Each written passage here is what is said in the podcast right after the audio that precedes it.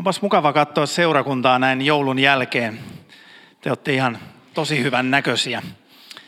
Teitä on tosi paljon tänään, niin kuin aika usein muulloinkin. Alfasta haluaisin sanoa sen verran, että pitää myös muistaa se, että meillä tarvitaan todella paljon ihmisiä tähän alfatyöhön, koska meillä alkaa myös vankila-alfa. Eli Helsingin vankilassa aloitetaan alfa ja, ja tuota, siellä, siellä myös pyörii sitten toinen, toinen alfa tänä keväänä. Eli tuota, ollaan muurien sisäpuolella ja muurien ulkopuolella tänä keväänä liikkeellä, että työtä riittää. Tänään on kasteen lahja otsikkona ja siihen liittyy evankeliumi. Tarkistan vielä, että se on sama, koska olen kerran lukenut eri evankeliumi, mitä tuolla lukee. Mutta evankeliumi on Luukkaan luvusta kolme ja senpä tähän alkuun luen. Kansa oli odotuksen vallassa. Kaikki pohdiskelivat, oliko Johannes ehkä Messias. He saivat Johannekselta vastauksen. Minä kastan teidät vedellä, mutta on tuleva minua väkevämpi. Minä en kelpaa edes avaamaan hänen kenkiensä nauhoja. Hän kastaa teidät pyhällä hengellä ja tulella.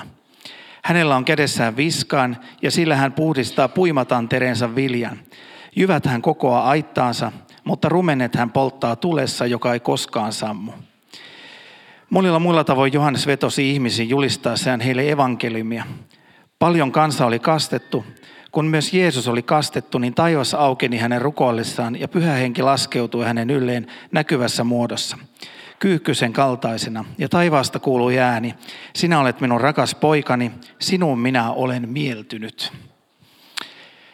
Näin Luukkaassa kirjoitetaan kasteesta ja kasteeseen liittyvistä asioista. Mulla oli tätä messua ennen taas semmoinen hieno tilanne, että kävin kastamassa pienen Ernopojan tuossa ja sitten, sitten tulin tänne, tänne messuun. Ja kasteesta oikeastaan en kovinkaan paljon kuitenkaan puhu tänään saarnassa varsinaisesti.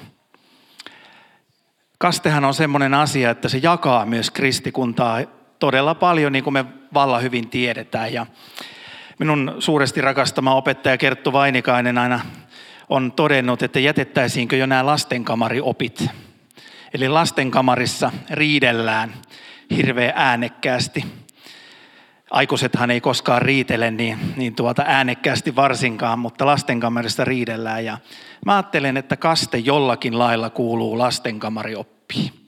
Eli, eli tuota, jätetään jollakin lailla tässäkin. Ja mä toivoisin, että me kristikunnassa voisimme jättää jollakin tavalla opit kasteista.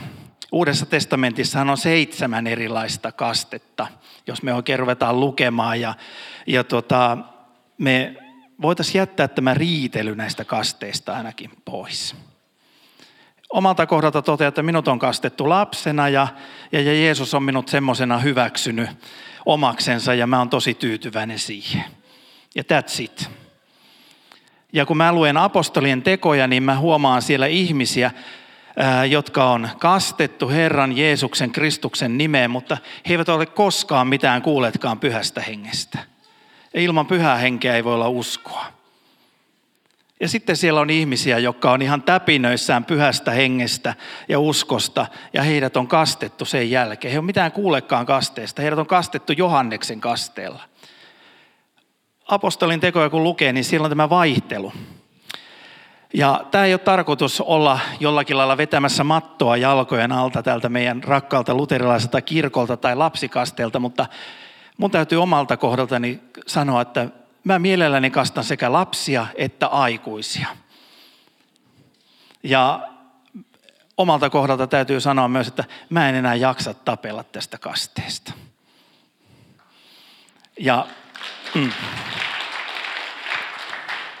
Eli mun mielestä kristikuntaa on turha jakaa kasteella ja ehtoollisella, jotka on meidän suurimmat jakokysymykset. Mä oon sitä mieltä, että Kristusta ei ole jaettu ja sitä jaetaan niin paljon kuin keritään. Ja, ja siihen ei ruveta tämmöisiä turhia ihmisten keksimiä kommervenkkejä tuomaan väliin. Mutta mä mielellään puhuisin enemmän henkikasteesta, joka nousee tässä evankelimissa. Minä kastan teidät vedellä, mutta on tuleva minua väkevämpi minä en kelpaa edes avaamaan hänen kenkiensä nauheja. Hän kastaa teidät pyhällä hengellä ja tulella. Eli pyhällä hengellä kastaminen ja tulella. Aika mielenkiintoinen termi. Kastetaan pyhällä hengellä ja tulella. Ja sitten sanotaan, että hänellä on kädessään viskain. Kuka tietää, mikä on viskain? Kuka on syntynyt 1800-luvulla? Jorma nosti kätensä. Aplodit Jormalle. Jorma vihdoinkin tunnusti ikänsä. Tuota, se on tämmöinen vanhanaikainen maataloustyöväline, eri muotoisia. Niitä on puisia yleensä, koska tuota metalli tuhoaa viljan idun, niin ne on yleensä puisia. Ja puisella viskaimella on ennen heitetty kuivia jyviä ja ne tyhjät jyvät on pudonneet siihen eteen ja raskaat ovat lentäneet. Ja, ja tuota, sitten tässä sanotaan, että nämä rumenet, eli, tai ruumenet, pohjalainen termi on rumenet, ne otetaan ja poltetaan. Eli ne tyhjät jyvät otetaan ja poltetaan. Eli ne, jotka uskoo, ne pelastuu, mutta jotka eivät usko, ne joutuvat kadotukseen. Eli ne, jotka joutuvat kadotukseen, on näitä tyhjiä jyviä. Niissä ei ole kasvukykyä. Niillä ei ole mahdollisuus, niissä ei ole kasvun potentiaalia. Ja tässä on tämmöinen jako olemassa.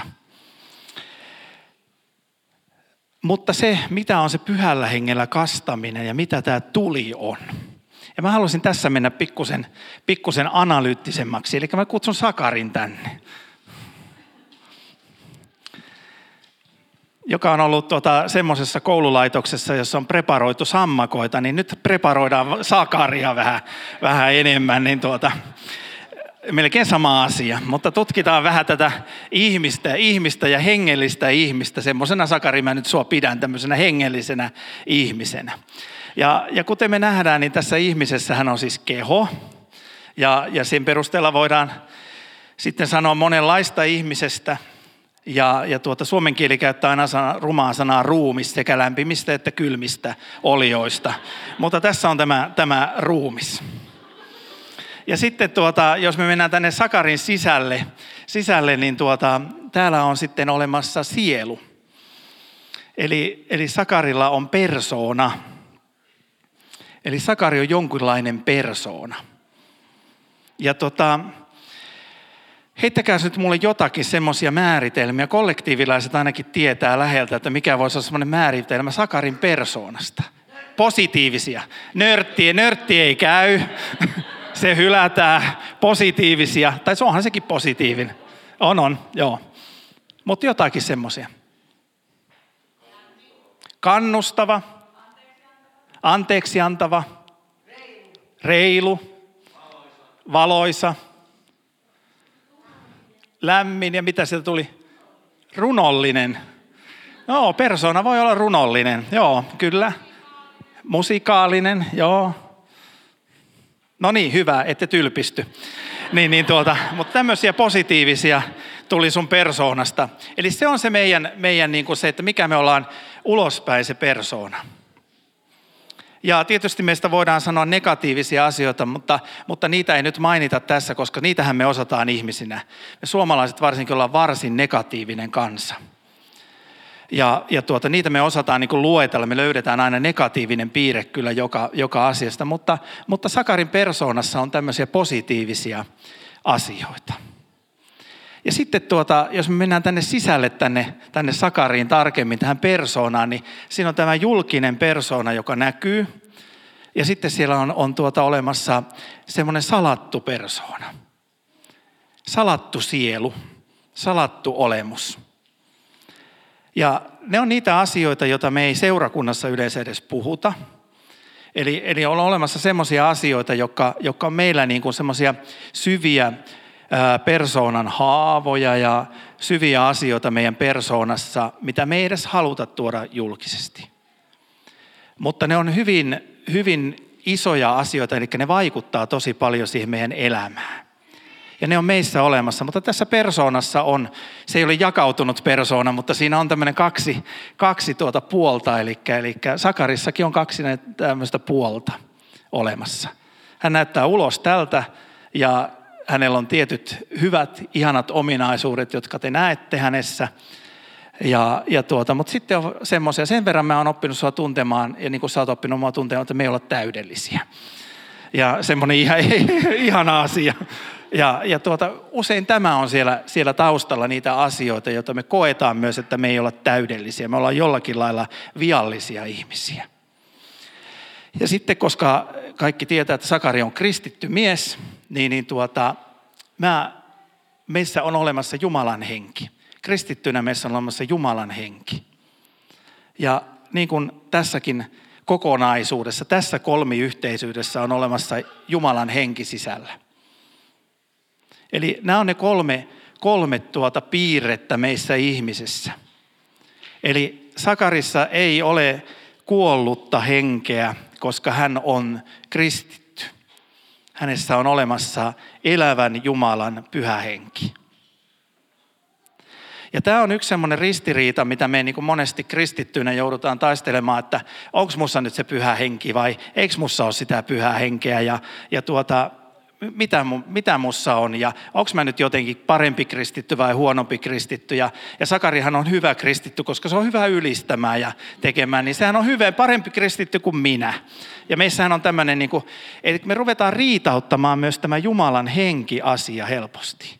Mutta Jumalan henki, ajatelkaapas mitä te teette, kun te riitautatte tämän asian, sanotte, että no ei mussa nyt voi kristittynä, mä oon vähän huonompi kristitty niin te arvostelette Jumalaa ja sanotte, että Jumala on huono, Jumala on heikko. Se on antanut mulle huono henge. Että kristittynä meissä ei voi olla kuin Jumalan henki. Ja siellä sisällä on Jumalan henki. Ja Jumalan henki on aina hyvä. Ja Sakari, kun on vähän parempi ihminen nyt tässä, niin, niin tuota, Sakari on sitten saanut kolmen desilitraa sitä henkeä. Ja kun mä oon vähän huonompi ihminen ja pitempään elänyt ja tehnyt enemmän syntiä, niin mä oon saanut vain kaksi desilitraa.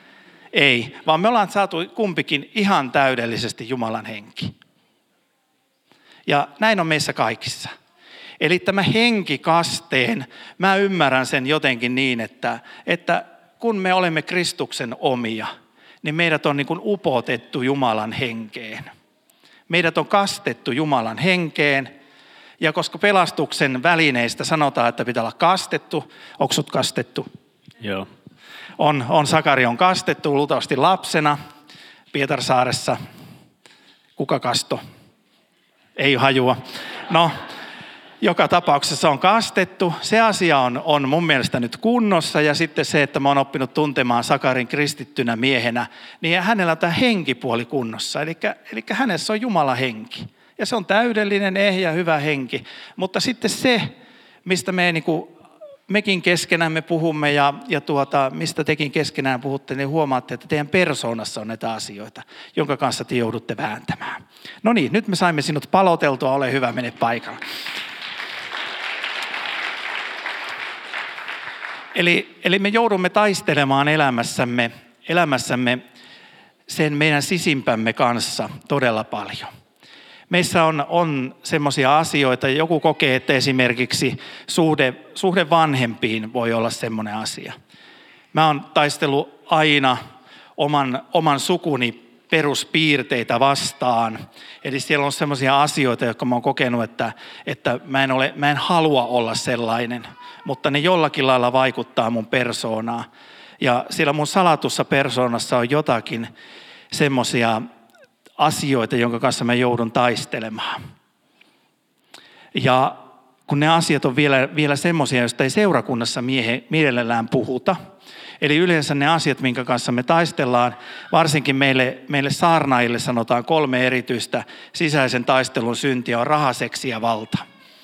Näistähän me taistellaan. Ja sen takia on tärkeää, että meidän ihmisten ympärillä, jotka opetamme, on olemassa joukko ihmisiä, jotka tuntee meidät hyvin ja pystyy meille sanomaan, että hei nyt stop. Ja seurakunnankin, mä annan teille luvan, että teidän pitää olla oikeus sanoa minulle julkisena puhujana, että hei nyt stop. Tietysti ensin kahden kesken ja sitten jos ei se niin kuin millään oikein, niin nousette pystyä ja sanot, kävelette ulos ja veisaatte päälle ja käytätte muita, muita körttiläisten hyviä keinoja. Mutta jollakin lailla tuoda se ilmi. Mutta näiden kanssa, näistä joku on yleensä meistä se, minkä kanssa me taistelemme aivan erityisesti. Ja Jumalan henkihän on meihin tullut sitä varten, että kun meidät on kastettu Jumalan henkeen, niin me ikään kuin se meidän persona alkaisi liueta sinne Jumalan henkeen.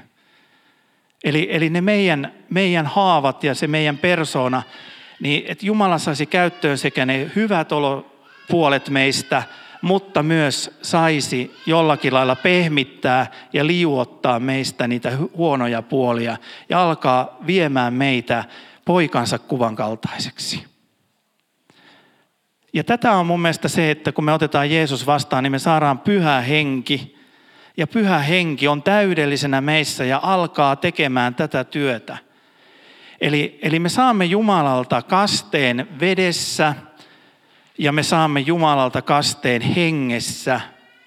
Mutta kysymys on siitä, että haluammeko me ottaa niissä annetut lahjat vastaan elämässä. Haluammeko me antaa Jumalan hengen liuottaa meitä ihmisenä? Haluammeko me antaa sen henkikasteen tulla todelliseksi? No sitten täällä on tämä mielenkiintoinen juttu, kun täällä puhutaan, että pyhällä hengellä ja tulella. Ja joka on tulen kanssa ollut tekemisissä, niin tuota, äh, jos puhutaan Jumalan tulesta, niin sehän on sammumaton tuli. Ja meihin on siinä henkikasteessa, siinä kun me ollaan Jeesus otettu vastaan, niin meihin on istutettu Jumalan tuli. Me olemme tulen kantajia. Näin mä ajattelen. Nämä voi nyt kuulostaa kauhean harhaoppisilta nämä mun lauseet, mutta mä oon niin koittanut pyörittää ja pyörittää näitä asioita. Mutta mä ajattelin, että meistä on tehty tulen kantajia. Ja tulessa on semmoinen ominaisuus, että jos ei lyödä pökköä pesään, puita pesään lisää, niin tulihan sammuu. Eli, eli meidän kristittynä, jos me haluamme ottaa sen vastaan, mitä meille on kasteessa ja Jumalan pyhän hengen kautta Jeesuksessa Kristuksessa annettu, meidän on ruokittava sitä. Ja tämä on se, se meissä tärkeä juttu. Meidän on ruokittava sitä tulta. Ja koska tässä, niin kuin tässä perusihmisessä, jossa on ruumis, sielu ja henki, niin siinä on yksi perusominaisuus siellä sisimmässä, siellä persoonassa – Eli se kaipaa Jumalan yhteyteen. Eli meidän on ruokittava sitä kai Jumalan yhteyteen kaipuun tulta. Oliko vaikea lause? Jumalan yhteyteen kaipaavaa tulta vai mikä se nyt, kaipuun tulta. Eli meidän on ruokittava sitä sisimmässä, että me koko ajan kaivataan Jumalaa enemmän ja enemmän. Ja me kristittynä tehdään kaikista suurin petos itsellemme, jos me sammutetaan tämä tuli. Mutta jos me ruokitaan, ja millä me ruokitaan sitä? Me ruokitaan sitä, että me olemme yhteydessä Jumalan kanssa. Tämä on maailman yksinkertainen asia. Kristinusko on maailman yksinkertaisin usko, mutta silti, koska me elämme täällä pöhöttyneessä länsimaisessa valtiossa, niin tuota me emme tahdo ymmärtää tätä, miten tärkeää se on, että me hengellisesti kasvamme koko ajan. Koska pyhä henki on pyhittäjä, hän haluaa kuljettaa meitä enenevissä määrin kohti Jeesuksen kaltaisuutta ja sitä kautta kohti taivasta, kohti pelastusta. Ja että me säilymme pelastuksessa kiinni täällä, niin meidän on kasvettava hengellisesti täällä. Ja hengellisesti me kasvamme, jos me ruokimme itseämme Jumalan sanalla. Me tarvitsemme Jumalan sanaa. Me emme voi hylätä Jumalan sanaa. Ja me tarvitsemme rukousta on sitten miljoona erilaista tyyliä, miten nämä asiat meidän elämässä niin kuin menee, että miten paljon, missä minäkin aikana ja miten me pystymme lukemaan Jumalan sanaa, tutkimaan Jumalan sanaa. Enemmän on ehkä tärkeää, että pystymmekö me sisäistämään sen Jumalan sanan. Sitten meissä on sen toinen piirre, eli, eli me kaipaamme Jeesuksen askeli. Eli me olemme Jumalan kaltaisia – me olemme hänen poikansa kaltaiseksi luotu. Me kaipaamme niitä asioita, mikä tekee meistä Jeesuksen kaltaisia. Ja meidän on ruokittava myös tätä piirrettä. Eli tätä henkeä on ruokittava, sinne on pumpattava öljyä Jumalan sanan kautta, mutta meidän on ruokittava myös sitä meidän uskoa, eli sitä, että meistä tulee Jeesuksen kuvan kaltaisia. Mulla on täällä muovikassi toinen havainnollistamisväline. Tämä on osuuskunnan omistama kassi, joka on minulle sen kalliilla rahalla myynyt. Täällä on kauppalistakin vielä. Jos ajattelet esimerkiksi, että suhun on istutettu kristittynä halu auttaa toisia ihmisiä, niin sun on ruokittava sitä halua auttaa toisia ihmisiä. Ja sitten sä meet tuota seurakuntaa ja sinne tulee joku, anteeksi nyt mä pilkkaan taas amerikkalaisia, on tosi hyviä ihmisiä, mulla on puolet suvusta siellä, mutta, tuota, mutta, mutta tuota, tulee joku julista, joka on valtava missio ja se on tehnyt, koko maailma on kääntynyt jo sen, sen saarnaamisen ansiosta ja sitten me mennään masentuneena kotiin, että no eihän mun kannata ruveta tekemään, kun ei musta tule koskaan mitään tuommoista. Jumalalle kiitos suurimmasta osasta kristitystä, ei tule koskaan sellaista. Mutta meidän on kuitenkin ruokittava niitä tekoja myös meissä, niitä uskon tekoja, joilla me tulemme Jeesuksen kaltaiseksi. Jos meihin on esimerkiksi istuttu se, että me halutaan auttaa toisia ihmisiä sillä lailla, että, että ruokitaan nälkäisiä ihmisiä, niin tässä on yksi hyvä konsti. Menkää osuuskauppaan, voi käyttää K-liikkeen palveluja, Lidliä tai ihan mitä vaan, mikä nyt parhaalta tuntuu. Ja tuota, ostakaa leipää. Ja tuota, Salla, sä oot opiskelija. Sä tarvitset leipää. Opiskelijat on aina köyhiä. Ole hyvä. Tuossa on tuota, nuori pari, vaimon pitäminen on tosi kallista, niin ole hyvä. Sait vielä kerrankin vaaleita leipää, että tuota, että tuota, ja, ja, ja, tuota, ja, ja pastorit on aina tosi köyhiä. Varsinkin Panu silloin kuusi lasta, niin siinä on leipää. Eli meidän on ruokittava näitä tekoja ja tästä se lähtee. Näin yksinkertaisesta. Jos teillä on esimerkiksi sydämessä tämmöinen palo, että te haluaisitte ruokkia nälkäisiä ihmisiä, niin ei muuta kuin kauppaa ja ostakaa seuraavalla kerralla yksi leipä enemmän. Antakaa se yhdelle. Ja ajatelkaa, yksi on ruokittu. Mulle iskettiin myös silloin 15-vuotiaana palo auttaa ihmisiä. Mulle tuli jotenkin tämä, että mä haluan vaatettaa ihmisiä. Ja mulla on, mulla on tota, se on ollut semmoinen pinttymä. Meidän, mun vaimoni on aina hermostua niin vaatekasseja, niitä on eteiset ja joka paikka täynnä. Ja mulla on varsin pieni auto nyky tällä hetkellä ja tuota, se on aina täynnä yleensä. Ja yleensä Susanna vielä täyttää sitä lisää. Ja, ja, tuota, ja, ja mä oon, mä oon lähtenyt sillä liikkeelle, että mä oon kerännyt ihmisiltä vaatteita ja sitten mä oon antanut niitä niille, jotka tarvii. Yksi kassi kerrallaan. Aikoinaan meni, kun Hämeenlinnassa oli, niin meni yhdeksän junanvaunullista, eli yhdeksän täysperärekkaa, ja tämä on tämmöistä itsekehua. Mutta sitten kun mä oon vuosien mittaan laskenut, mulla on pieni varasto, minkä mä kerään koko ajan ja jaan sieltä koko ajan. Osa menee nyt sinne Viroon ja osa muille ihmisille ja, ja teen tätä, niin se on kukas aivan käsittämätön määrä, mitä sitä tavaraa vuosien mittaan mennyt. Sitä joka viikko tulee kassikaupalla ja joka viikko kassikaupalla jaetaan. Ja se on se tuli, mikä mussa on. Ja mä en voisi elää, jos en mä ruoki sitä tulta. Mä sammutan itsestäni jonkun oleellisen osan. Mun on pakko itseäni ruokkia Jumalan sanalla. Mun on pakko olla, tämä on pohjalainen pakko, meillähän on aina pakko Pohjanmaalla. Meillä ei vapaasta tahdosta kukaan mitään tee, mutta ymmärtäkää nyt mua, mä aina käytän tätä pakkosanaa. Mutta mun on, mulla on niin kuin halu Jumalan sanaa ja rukoukseen, mutta mulla on myös halu ruokkia sitä, minkä Jumala on istuttanut muuhun.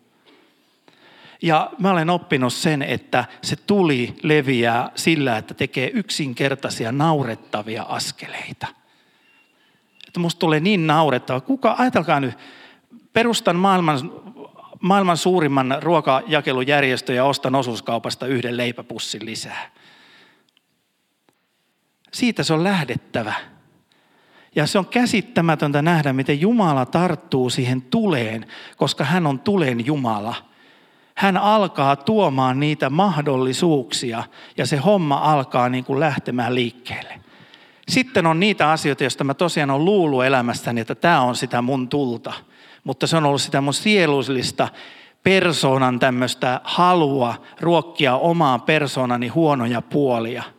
Ja niissä mä oon saanut nähdä, että vaikka mä olisin tehnyt kuinka pieniä ja isoja askeleita, niin ne on mennyt vaan alaspäin.